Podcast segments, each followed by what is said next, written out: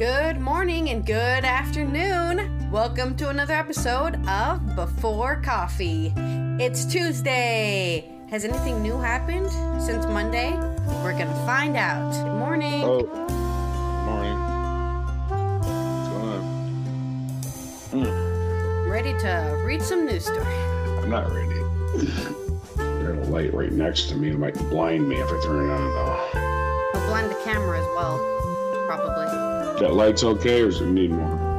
I mean, you're in the shadows. If I open the blinds, it's just gonna sh- pour sunlight in, I think.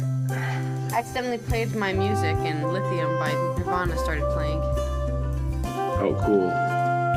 I'm so Happy. happy. All right, how's that? Oh, that's even worse. About that card? I just pulled sunshine light.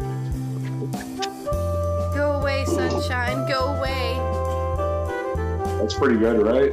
We are in the new studio in uh, Fitchburg, Wisconsin. Fitchburg. Pittsburgh. Basically Madison. Madison. If I sit like this and read it, it looks like, hey. I just You're still a floating head, but a really close floating head. top of this building and I found a phone where I could read the news from it. I'm a, you're a giant. It goes into screensaver every time I take my finger off it. So I gotta grab, let go of the ledge with one hand. oh, All right, you ready? all right, well, I got three stories. Let me see if I can read them. Uh, coherent man. What was this here? Wait a minute. Today on Before Coffee. Putin says security services prevented civil war and amid Wagner mutiny fallout. Was that actually a tsunami that hit Florida? Is that the headline? That's it. Sick Cliff Edge poses threat to UK electric car production, warns industry chief. In Good Tues News Day, grocery carts that can predict strokes. Techscape. Can the EU bring law and order to AI? And also in Good Tues News Day, the Indigenous Guardsmen who rescued Colombia's missing children in on today, June 27th, 2023, edition of Before Coffee.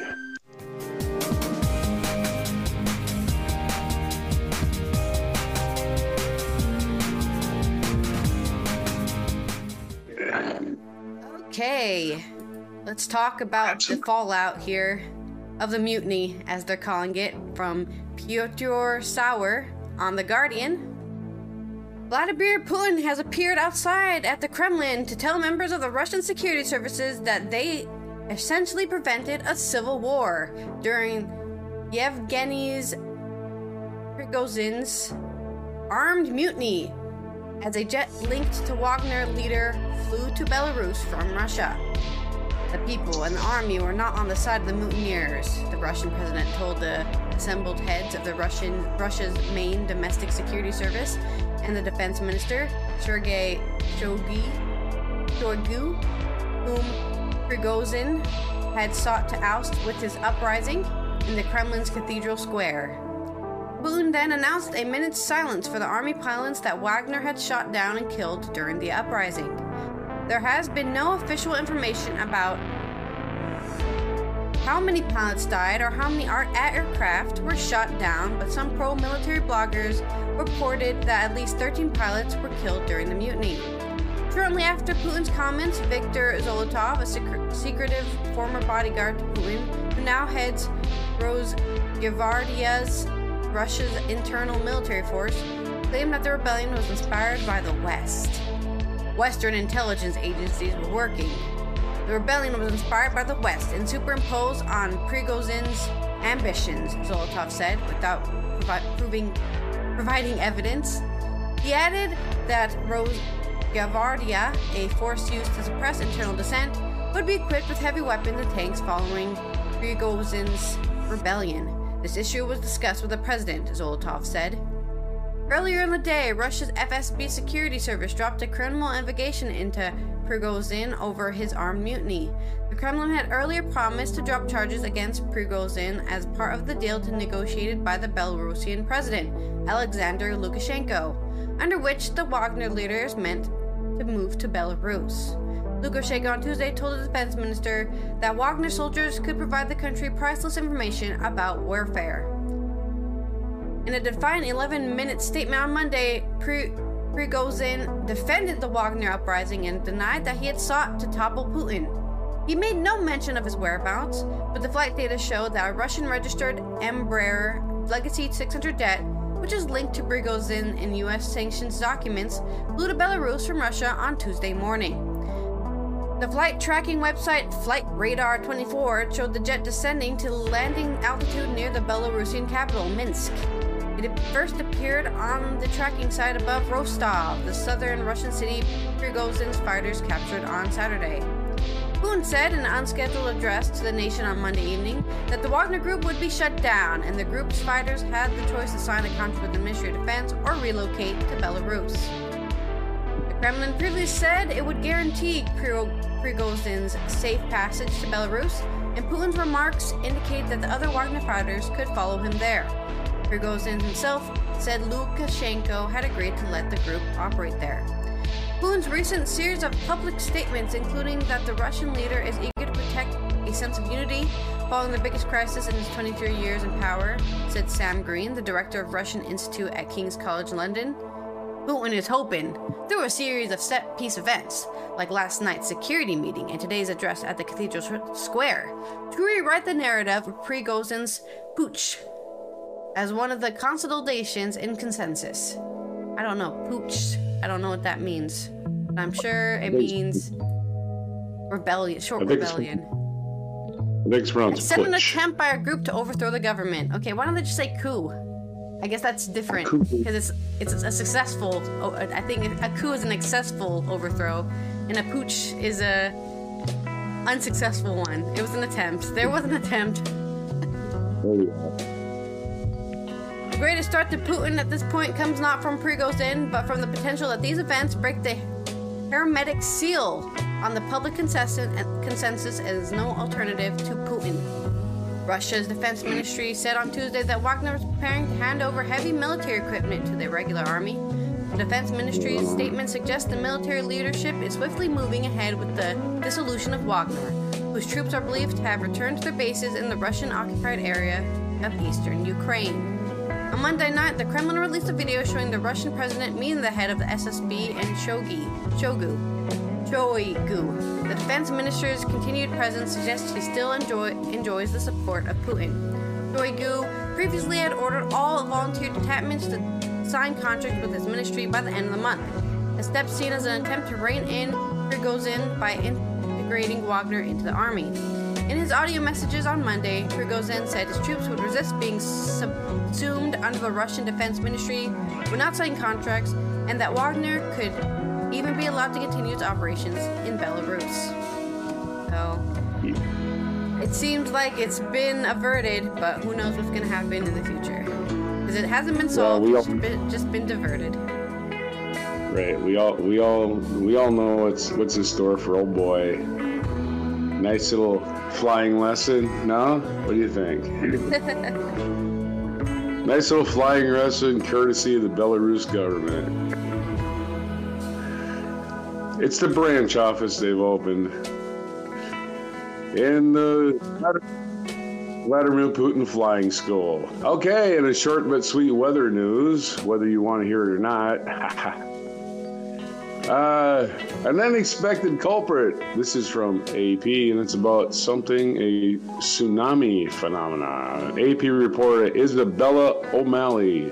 An unexpected culprit toppled beach chairs along the sand and normally calm Clearwater Beach, Florida last Wednesday. West Coast surfers might snicker at the cause, but the National Weather Service confirms that the rare four foot, 1.2 meter wave caused by a kind of tsunami just not the kind you usually hear about. It was a meteo tsunami, a type caused by storms with strong gusting winds rather than dramatic tsunamis triggered by earthquakes. What is a meteo tsunami? According to Paul Close, senior forecaster at National Weather Service in Tampa Bay area, when a line of storms tracks over the ocean, there can be 30 to 40 mile per hour winds, otherwise known as 48 to 80 kilometer per hour winds. Near the leading edge, the winds push the water, increasing the water wave near the coast before it eventually crashes onto the shore. Meteo tsunamis only last about an hour because once the leading edge of the storm passes onto land, action subsides. The meteo tsunami was about 2.5 meters higher than the forecast wave, height and around 4 feet higher than the average sea level. Six foot and higher meteo tsunamis have been recorded around the world. Weather Service does not issue specific advisories for meteo tsunamis if the agency forecasts that the storm will have substantial impact, it issues a coastal flood watch or warning. Close said that the stronger storms could squall and squall lines, groups of storms that track the line of tense winds and heavy rain, are more common during the winter around Florida. They don't happen that often this time of the year, but the current atmospheric pattern that is kind of unusual with all the heat out in Texas and the cooling damp weather in the Northeast, Close said. This time of year, the winds from the east are more common, he said, but the winds have been from the west for almost all of June. So we're getting freakish weather normally seen in the winter in Florida. Just another ingredient to catastrophic weather. And there's my short and sweet weather report for Tuesday morning. Catastrophic On to you, weather Chet. incoming. Your story, chat. Okay. From Jasper Jolly and Julia Polowa. Brexit cliff edge poses a threat to the UK electric car production. The growth of the electric car production in Britain is under threat from a Brexit cliff edge in January unless the EU agrees to delay new trade rules until 2027, industry has warned. Electric cars exported from the UK to the EU will have to meet tighter rules of origin in the new year, which mean batteries must be sourced from within the two trade partners or else expensive 10% tariffs will be applied on exports. However, as UK and European manufacturers are reliant on batteries from Asia, tariffs appear all but inevitable under these rules. Mike Hawes, the chief executive of the Society of Motor Manufacturers and Traders, SMMT, said there is a huge potential for growth, and that growth is now at risk from tariffs. We're saying basically suspended we're saying basically suspend the requirement and just let the regulation that's currently in place flow through to 2027, which is the next threshold. We need to make sure those tariffs are applied, or else there's a real potential that the electrical vehicles EVs are more expensive and face a tariff where petrol diesel doesn't. We don't we can't afford to have a last minute 31 December agreement because business needs to plan its volumes. This SMMT has called for political parties in the UK to have an industrial strategy to create the conditions for a tenfold rise in the production of battery powered electric vehicles to more than 750,000 a year by the 2030, as it highlighted growing global competition. At a central young at a central London conference attended by international car makers and investors got underway the SMMT said such production boost was equivalent to a cumulative 106 billion worth of vehicles at the factory gate. This level of growth depends on British factories attracting the next generation of electric models and scaling up the supply chain. Production has steadily recovered since the COVID 19 pandemic, and manufacturing jobs in the sector rose 4% to 208,000 in the last year. A further 24,000 battery electric vehicles joined the road in May, up to 58.7% a year, and a 16.9% market share. On Tuesday, the SMMT called on all political parties to recognize the strategic importance of the sector to the UK, which faces fierce global competition as other countries offer huge cash incentives and subsidies to attract green manufacturing. The report came as Labour set out to measure the turbocharge, the switch to electric motoring. The Shadow Transport Secretary, Louise Haigh, will announced a plan on Tuesday to rapidly scale up the electric vehicle battery production, which labor said could create 80,000 jobs and trigger more than 30 billion in investment. Speaking at the SMT conference, Haigh urged the government to take urgent action on the Brexit trade rules. Labour are urging the government to prioritize an agreement with the European Union to ensure manufacturers have time to prepare to meet rules of origin requirements and make Brexit work for them. She said that Labour will build resilience and security by ramping up the domestic battery capacity and expanding the rollout of electric vehicle chargers. The SMT said inflationary pressures were another problem cited by more than 80% of car makers as limiting profitability and holding back investment despite an increase in orders and output. Compet- competitive energy prices are critical to long term production.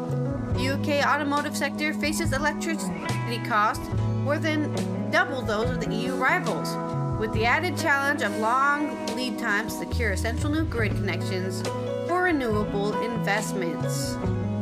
So, they want to make more electric cars, but there's so many. As usual, Europe has a lot of regulations, which are sometimes very good and needed, but these ones might be right. causing people to not want to uh, import electric cars to the UK because there's a 10% tariff. That's or export, sorry, export cars from the UK. Because they build all these cars and they can't send them anywhere because it costs too much to export them out of the UK well, it's neck and right. The problem with a lot of technology is making it profitable, and that's uh, in uh, capitalism. Only profitable inventions ever succeed. You know, even if they're more useful than other inventions. All right, and good news from the Good News Network. We were going to talk about this is but uh, grocery carts can tell researchers who may be at risk for a stroke. This is this is Dateline Liverpool, England. Supermarket carts in Liverpool were fitted with sensors that could identify people at risk of a stroke, and dozens of willing participants were diagnosed. Atrial fibrillation, or AFib, is a common heart rhythm disorder that causes blood clots to form in the heart and can cause breathlessness and extreme tiredness. Tiredness, huh? While doing simple chores tiredness. Have not used that word before. More than 40 million people around the world have arter- arterial fibrillation, which increases the risk of stroke. I'm going to call it AFib from now on, which incre- increases the risk of stroke fivefold. But it's a disorder that can be spotted with a simple pulse check. 2,155 adults volunteered to participate in the study organized by a team from Liverpool, John Moores University, Professor Ian Jones. I want to go to John Moores University. Anyway, Professor jo- Ian Jones sought to test the possibility of getting. Is there ever a, a stereotypical British name more than Ian Jones. Sought to test the possibility of giving health checks to people out of the public without disrupting their daily routines. Over the course of two months, we identified 39 patients who were unaware that they had our AFib. That's 39 people at greater risk of stroke who received a cardiologist appointment, probably prevented a heart attack. Jones got help from the University Engineering Department, which modified the carts, adding electrocardiogram devices embedded into the handles. The light would show red if the irregular heartbeat was detected, otherwise it stayed green. The team rolled out the carts. To the shoppers, rolled out, hey, nice play on words, to shoppers who volunteered to participate at the four city supermarkets, including Sainsbury's and Lloyd's pharmacy stores. They browsed the supermarket aisles on me and asked to hold the bar for at least 60 seconds before releasing. An in store pharmacist then did a manual pulse check and second sensor reading, this time using a standalone bar not attached to a cart with participants standing still. Nearly two thirds of the sl- shoppers approached were happy to use a trolley. Use a trolley. The other two out, th- I can do my liver Liverpudlian accident today. I, got, I slip in a Ringo, but it takes me a minute. Anyway. He takes a sip of coffee. Nearly two thirds of the shoppers were approached and happy to use the trolley, said Jones, the lead author of the study's report presented yesterday at the European Society of Cardiology meeting in Edinburgh. Edinburgh. The vast majority of those who were declined were in a rush rather than wary of being monitored. That shows that the concept is acceptable to most people and worth testing in a larger study. Over the course of the SHOP's AF study, a cardiologist reviewed data from a volunteer with a red light and regular pulse. Participants were informed of the results, and those with unclear ECGs got an invitation to repeat their measurements. Those who were confirmed to have AFib were given a cardiologist appointment in two weeks, courtesy of the UK health system, being proactive as they can possibly be. Way to go, man. These guys are on top of it. 220 participants either had a red light on a sensor or an irregular manual pulse check, but only between one quarter and one half of those were officially diagnosed as having arterial fibrillation. And Jones has ideas about adjustments that need to be made for the system to be more accurate. For example, having a designated position on the bar to hold on to as hand movement interfered with the readings. In addition, European Society of Cardiology guidelines require just a 30 second ECG to diagnose our, our AFib. So we aim to find a center that will have the time shoppers need to continuously hold the bar. Blood thinning and medication substantially lower the future risk of strokes, but too many people only discover they have the condition when it is too late. Screening programs like this could identify vulnerable individuals so they can be treated checking for atrial AFib while people do their regular shopping holds promise for preventing strokes and saving lives, says Jones. A crucial aspect would be providing immediate access to health professional that can explain the findings. And there's your first story on Good Tuesday. Day. good Getting hear, proactive the British getting proactive with their medicine, saying, hey, we don't want people just dropping dead, clutching their hearts in public. We're running, know why they're doing it. That's and try to prevent it. Yeah. I know, man. Your story. Okay, in more AI news from Diane Milmo at The Guardian, Deepfakes, facial recognition, an existential threat. Politicians, watchdogs, and the public must confront daunting issues when it comes to regulating artificial intelligence. Tech, regula- tech regulation has a history of lagging the industry, with the UK's Online Safety Bill and the EU's Digital Services Act only just arriving almost two decades after the launch of Facebook. AI is streaking ahead as well. ChatGPT already has more than 100 million users. The Pope is in a puffer jacket, and an array of experts have warned the AI race is getting out of control.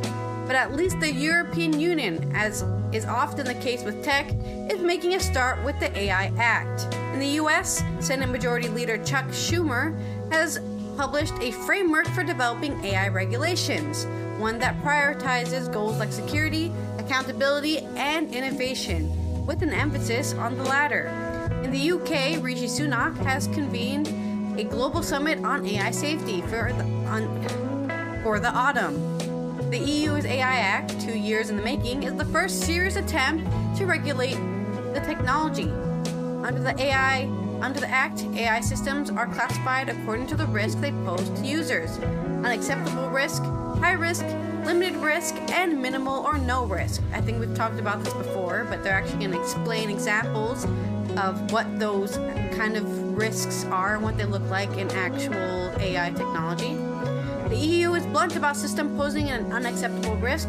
They will be banned. Unacceptable risk includes systems that manipulate people, with the EU citing the rather dystopian example of voice activated toys that encourage dangerous behavior in children, or social scoring, or government classified people or the government's classifying people based on socioeconomic status or personal characteristics to avoid scenarios like Rongcheng, China, where the city rated aspects of the residents' behavior. It also includes predictive policing systems based on profiling, location, or past criminal behavior, and biometric identification, identification systems such as real time facial recognition. Basically, they want to get rid of the idea that they could have uh, what's that movie where there's like people in water who tell the future and say that person's gonna commit a crime. Before they commit a crime, there's a movie about this. But I can't remember the name of it right, Right. now. Isn't it called The Purge? No, it wasn't the Purge. Yeah, I I know the movie you're talking about, but I'll, uh, I can look it up while you're talking. That's fine. But uh, basically, the idea is they want to stop AI determining guilt before actual anything guilty has happened. Oh, we decided you hang out in a bad neighborhood and you're constantly going to that that you know sandwich shop that has criminals working there. So you're obviously a criminal, you know, like some AI would do that. An AI would not take anything into consideration. They would just look straight at the facts and go, this person has to be a criminal. They match all my check marks on my boxes. And that's how stupid AI can be, because they just see boxes and press the check mark. High risk AI systems are those that negatively affect or safety or fundamental rights. They will assess they will be assessed before being put on the market and will be checked while they are in use. The higher risk category includes systems used in education like scoring of exams, which can definitely fuck up, especially if it's written exams. Like you have to write a, uh, a mathematical equation, and you or you type a mathematical equation, and it expected you to use asterisk, but you used x instead, and it's like, oh, you got that wrong. You got that whole thing wrong because you used a different identifier for multiplication. You know. And that has happened. I've seen it plenty of times on on the internet. People going, "I failed this test because the AI decided this is incorrect." Because we don't have people grading tests; we have AI grading tests these days. Um, operation of critical infrastructure AI, law enforcement AI, such as evaluating the reliability of evidence, and management of asylum, migration, and border control are on high risk AI systems. It also includes systems used in products that fell, fall under the EU's product safety legislation, such as toys, cars, and medical devices. Critics argue that the time and money it takes to comply with such rules may be daunting for startups in this particular. Well, don't start up an AI business then. I don't know what to tell you. if you can't afford it, don't start it. That's what I say when it comes to starting a business. Uh, limited risk systems will have to comply with minimal transparency requirements, and users should be made aware of when they are interacting with AI, including systems that generate image, audio, or video content, like deepfakes. I think they should make deepfakes illegal completely. I don't think they have any use at all. They're on- They're only a danger. I'm gonna deepfake you into this porn video, and now you got fired for your job. Haha! It's just a prank, but now your life's ruined. But it's just a prank. It's not, you know. Okay.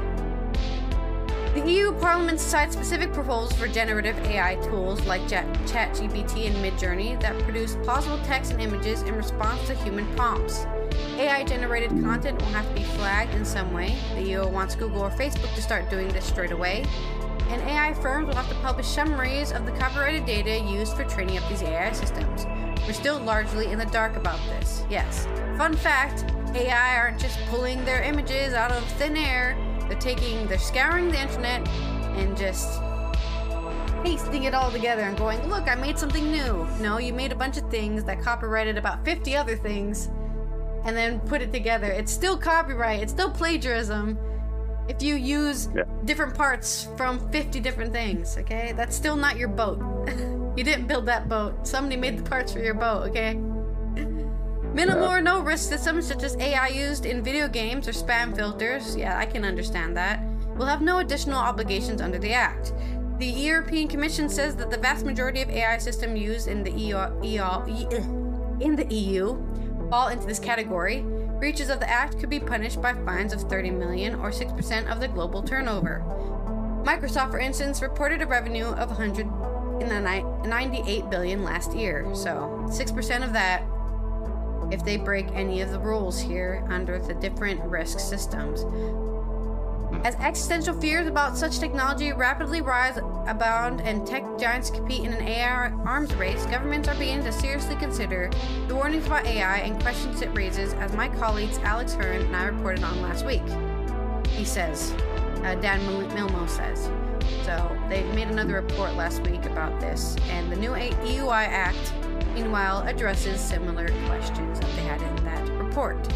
There's more on this article about, you know, what's the plan, what should we do, more, you know, what are the critics saying, what do companies think. But you're free to go onto the Guardian and read this article by by Milmo. This link, because it's the lengthy long. art. I just wanted to cover Um, specifically like the different types of AI, you know, the different risks and what you're looking at and how the EU specifically will be handling those risks. Uh, did you And, find uh, out the, the name- movie title? Oh, Minority Report, Yes, starring Tom Minority Cruise. Report. Yeah. Tom Cruise, Colin Farrell, and Samantha Morton. It was released in 2002, produced by Steven Spielberg. So if you want to know the future of AI turning into a Karen and turning in your neighbors for having a barking dog and the cops take her away because she fits a profile of someone who might commit a murder seven years from now, and they put her in trial for something she might do. Yeah, exactly. Let's avoid that, please. Yeah, let's have that for a future, eh? What happened to Sandy? Well, the cop, uh, she fit the pro- she fit the she fit the profile of some Sam killer. Really? Yeah, she's a mother of seven. Oh, she was gonna be a killer. We had to get we had to get rid of her. Anyway, at first, this is uh, from Colombia, and this is uh, New York Times byline. Genevieve Glatsky and Julie Turkewitz. At first, you heard a soft cry. Then, just beyond the broad leaves of the jungle, Nicholas Ordonez could make out the form of a small girl and a, and a baby in her arms. Mr. Ordonez, a, a young man from the humblest of backgrounds, stepped forward, soon to become a national hero. He and three other men had found four Columbia children who had survived a terrifying plane crash, followed by 40 harrowing days in the Amazon rainforest, and whose plight had drawn worldwide attention. But these men did not wear the uniform of the Colombian military or any other force backed by millions of dollars mobilized for the massive search. Instead, they were members of a civilian patrol known as the Indigenous Guard, a, confeder- a confederation of defense groups that have sought to protect broad swaths of indigenous territory from violence and environmental destruction linked to the country's long internal conflict. Many in the Guard say their cause has been long marginalized. Now they are the center of the country's biggest story. What we are, the Indigenous Guards, have been has been made visible, said Luis Luis Acosta, who coordinates the multiple groups collectively known as the Indigenous Guard. I think that this may gain us respect, gain us recognition. While guardsmen still do not know how the four children survived the jungle, interviews with the hometown along Colombia's southern edge provide the deepest account yet about le- what led to the moment of the rescue. Colombia's indigenous guardsmen usually wear cloth vests and carry wooden staffs, not guns. And over years, they have resisted incursions by left-wing guerrillas, right-wing paramilitaries, oil companies, and even Colombia's security forces. Their sudden thrust into the global spotlight started in May after a single propeller plane went down in the remote Colombian Amazon. The search team soon found the bodies of three adults aboard, but the four young passengers were missing, setting off an intense anguish search that involved an unlikely cooperation between the military and the Indigenous Guard. The children ages 1 to 14 are siblings from an indigenous group called the Huituto. Huitoto. Huitoto? H U I T O T O M O U S E. We are also known as the sorry, Murui Muina. That even harder to pronounce. They had they had boarded the plane with their mother, a community leader, and their pilot to escape violence from the faction of left-wing guerrilla group in their Amazonian town, according to Manuel Ranoque, the father of the two youngest children. The guerrilla group, in text message to the Times, denied that. That's parenthetic. The, the rescue team's work captivated people around the world, and when the children were found alive on June 9th, Colombia's president Gustavo Petro hailed Gustavo Petro hailed the joining of the forces between the indigenous guard and the military as a symbol of the new Colombia. Right on, brother. Mr. Ordonez and three other men who found the found the children, Elisier Munoz, Dario Ooh, Camaratike and Edwin Manchola are out from Puerto Legozamo, a town in the southern edge of the Colombian Amazon where the drug trade reigns and armed groups fight for control of the industry. They are, they are also Marui Muyana. In their recent day at, Port, at Puerto Legozamo, Mr. Ordonez and others sat around a meeting house known among the indigenous groups as a maloca and described what they had signed up for in a rescue mission. Light streaked through the thatched roof, a bowl of brilliant green mambe, a mild stimulant made of ground cocoa leaves, sacred to the tribe, sat in the center of dirt floor. Mr. Ordonez, born in the town, just seven families, left school at the age of 10 to be working, moving boxes at a grocery store in exchange for his pick of damaged produce. Then, when he was 14, he was recruited by the Revolutionary Armed Forces of Colombia, or FARC, the leftist guerrilla group that fought the Colombian government for decades terrorizing the nation. He said he joined. He said he joined for voluntary, voluntarily out of economic desperation. His experience was not unique. Thousands of children have been recruited by armed groups during the country's long war. As a minor, Mr. Ordonez said he was not assigned armed combat, but he quickly became disillusioned with the group's violent tactics, and when he was captured by the military a year later, he saw it as divine intervention. The improbability of his rise from fighting the state to working alongside it did not escape him. Just people, just yesterday, I was an enemy of these people, and now I'm working for them. How crazy. At age 15, Mr. Dornias entered a government reintegration program for child victims for, of recruitment. Over the next three years, he took courses in governance and did community service in violence ridden neighborhoods, he said. When he was 18, he returned to Puerto Legozamo and had a spiritual revolution, immersing, himself in indigenous customs. In May, the Indigenous Guard called, asking him if he wanted to become an official member. He agreed. Days later, he answered a call for volunteers to join the government effort named Operation Hope to find the missing siblings. Once a child member of an armed group, he, had, he knew had had a new vision. This is my war now to rescue children. The current Indigenous Guard is a byproduct of Colombia's conflict. Its modern history may trace the many trace to the creation of the FARC, which promised to overthrow the government and redistribute the land and wealth. At least 450,000 people were killed, either at the hands of right-wing paramilitary, the FARC, the military, and other armed groups.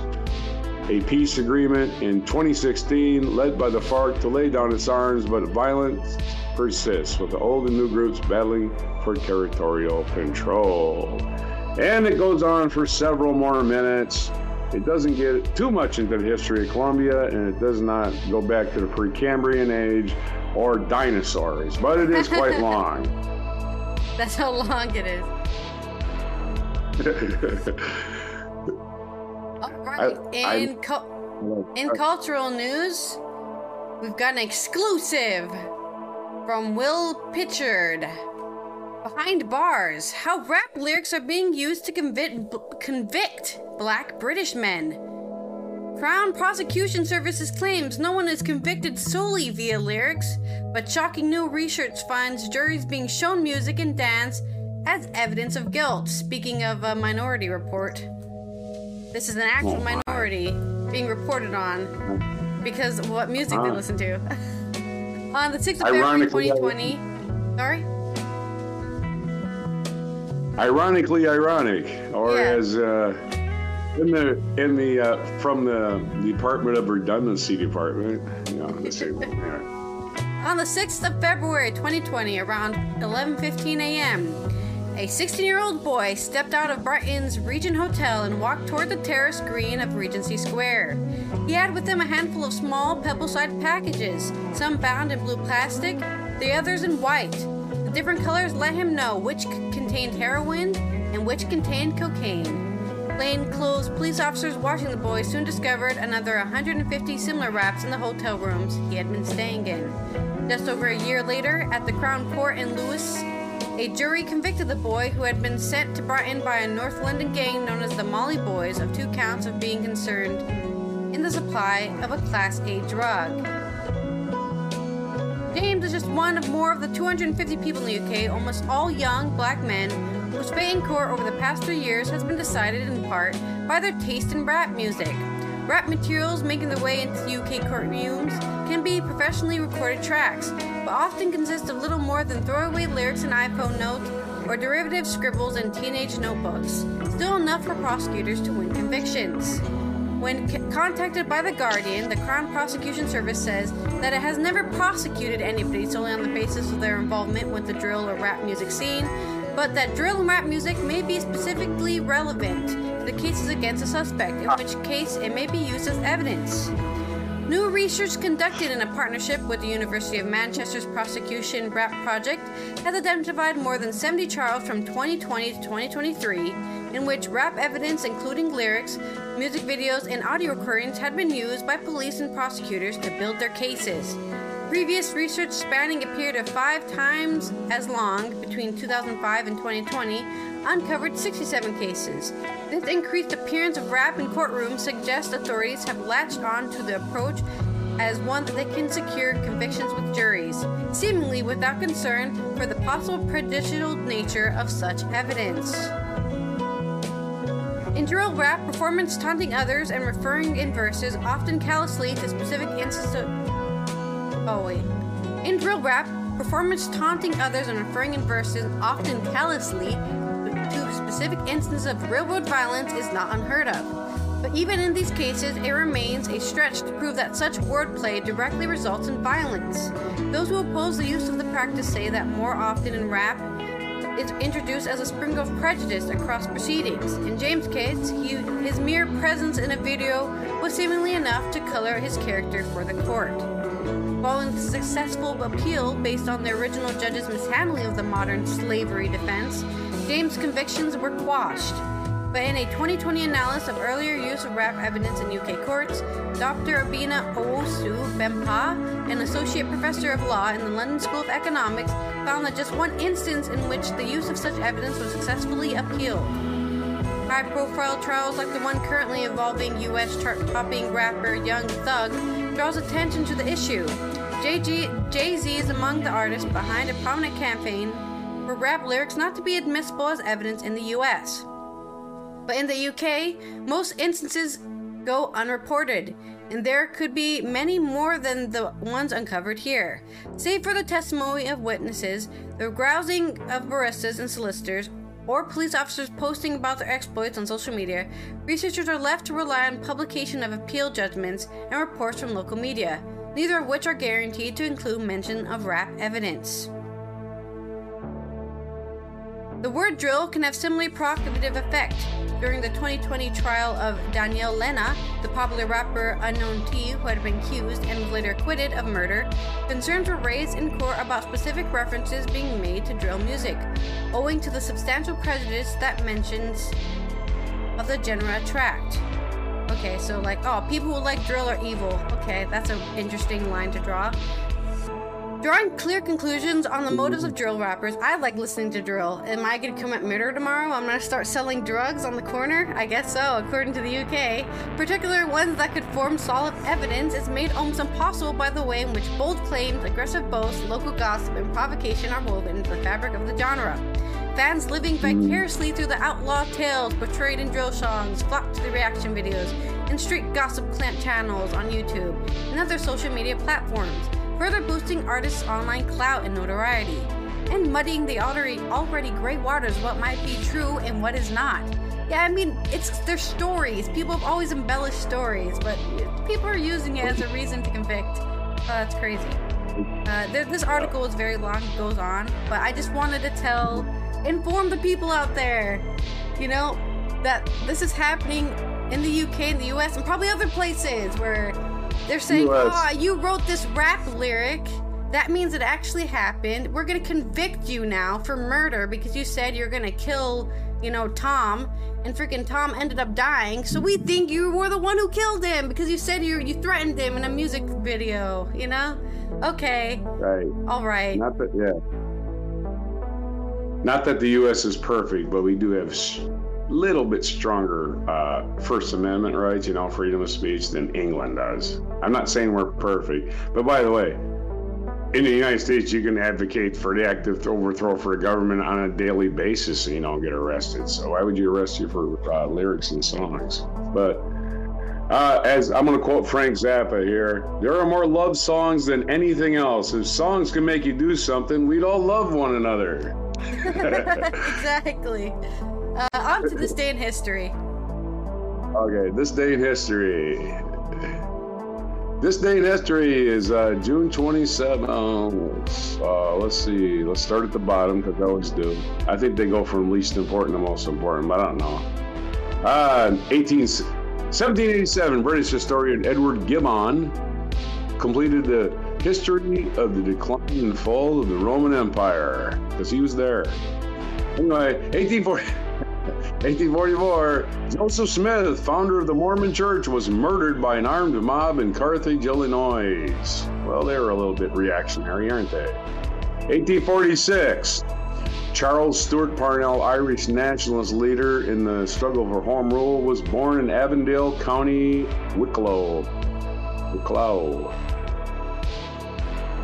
In 1862, during the first battle of Cold Harbor in the American Civil War, Confederate General Robert. Lee attacked Confederate Union troops, driving them back in disorder and forcing them to withdraw to the south side of the Chickahominy River, which a temporary victory by the Confederacy, which was totally crushed.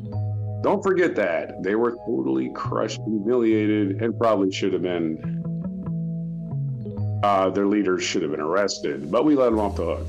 In 1917, World War One in Greece declared war. During World War One, Greece declared war on the Central Powers. That's the World War One, not the World War Two thing. Yeah. 1930, Ross Perot was born. If you remember Ross Perot, you remember president, and 92 and 96 as a cranky old billionaire. 1997, Djibouti gained its independence from France, thereby becoming the country with the funnest name to say, Djibouti. 2007, after having served Chancellor of, of the Exchequer, British Labour Party politician Gordon Brown, remember Gordon Brown, became Prime Minister of the United Kingdom. Whatever happened to good old Gordon Brown? Not exactly Joe DiMaggio, but all right. And uh, featured event today, 1971, yen was made the official monetary unit of Japan. First minted in 1869, the yen was adopted as Japan's official monetary unit on this day in 1871 when the government suspended the exchange of clan notes, money issued by feudal lords that had circulated since the 16th century. Birthdays today Jack Lemmon was born this day in 1925. Wait, wait, no, going back. Jack Lemmon died on this day in 2001. He was not born on this day in 1920. He was born on February 8th. But he died in June 27th of 2001. One of your finer actors. Love Jack Lemmon. 1966, J.J. Abrams, American writer producer, was born. We covered Ross Perot. 1927, Bob Keeshan, also known as Captain Kangaroo, was born in this day. Right on. Helen Keller's birthday today. She was born in 1980. Emma Goldman, American anarchist. Good old American anarchist. Sounds like it should be a movie with that title, right? Should be. Emma Goldman was born in this day in 1860. And what day is it? Well, we'll find out as soon as I figure out technology again. Okay, what day is it again? Today is June 27th, which makes it slow loading internet day. Hold on. Okay. Micro, small, and medium enterprises day. So there we are. We're small enterprises, right? It's our day today. Yeah, woo, and so party and National Onion Day. Where does that hit you? Anywhere? National PTSD Awareness Day. That's post traumatic stress disorder. That's what you get from going through anything that just totally goes, oh my God, when this is over, I'm going to be normal again. And you never get back to being normal. Unfortunately. Anyway,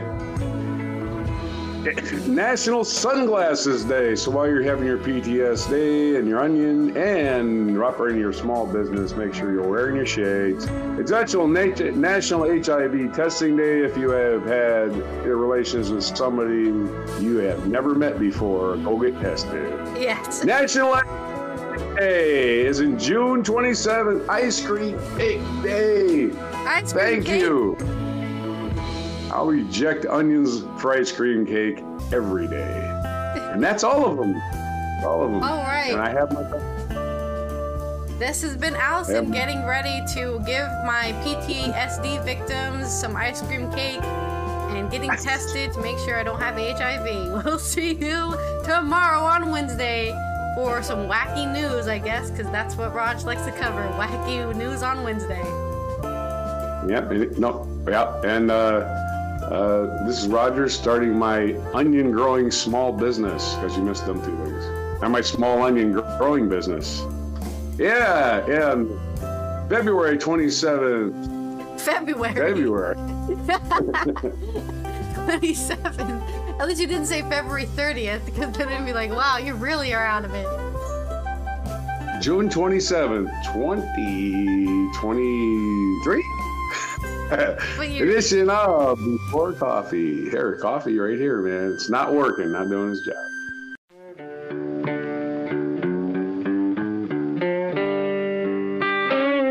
Be sure to hit the like, subscribe, and notify buttons and follow our other channels Toxic Ally, History of Gravy, and Scratchy Old Records.